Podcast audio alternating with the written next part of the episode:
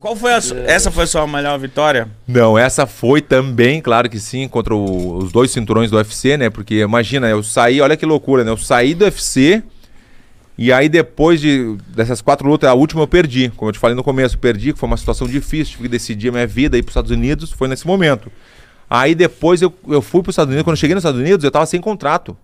E aí começou a acabar o dinheiro, né? Nossa, começou, eu tinha um dinheiro em uma reservinha, eu tinha uma, naquela época, tinha uma reserva, há 12 anos atrás, eu tinha uma reservinha, mas chega nos Estados Unidos, pô, ah, que, pô, minha mulher falava, pô, 20 dólares, ah, compra. Ah, 20, 19, compra. Nessas aí. Daí tinha que comprar um carro, porque nos Estados Unidos tem que ter um carro, não é porque dá um- é luxo, não, tem que ter um carro, é normal. E aí compra móveis, não sei o quê, papapá, não sei aquela coisa toda, e o dinheiro começou a acabar. E eu sem contrato. Um ano sem contrato. Eu fiquei um Nossa, ano sem contrato, mas treinando todos os dias lá com o mestre. Todos os dias. Quando eu cheguei lá com o mestre, o mestre estava bem no comecinho também, da, da Kings, né? Hoje é a Kings MMA, a academia dele. E eu bem no comecinho, era eu e mais três, quatro no treinamento só, e deu. Não tinha mais ninguém.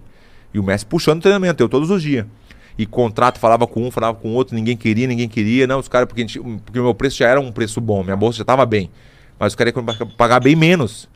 Aí chegou uma hora que eu falei, chamei o mestre, o mestre, vamos decidir aqui, mestre, vamos pro Strike Force, que é um evento muito legal também nos Esta- nos Estados Unidos, Strike Force.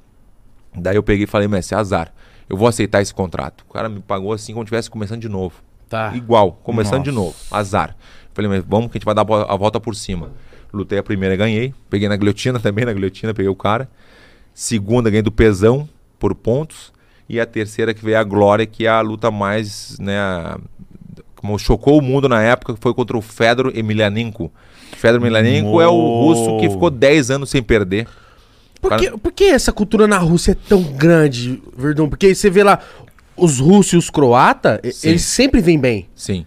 O croata, vou te falar que também são, são bons e tem uma exceção que é o Mir Krokop, na Croácia, né? Jesus Cristo. É, Fala que o chute desse cara aí é Não, não, tá louco. Eu já tomei vários, depois eu vou contar pra vocês eu- o chutinho que eu tomei dele.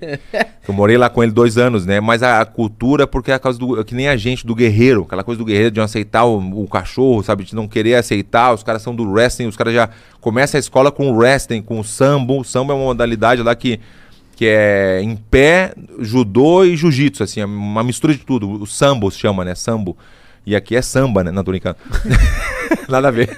Essa foi horrível, mas tudo bem. Corta essa, tô brincando. O Mítica adorou. Eu gosto de piada ruim.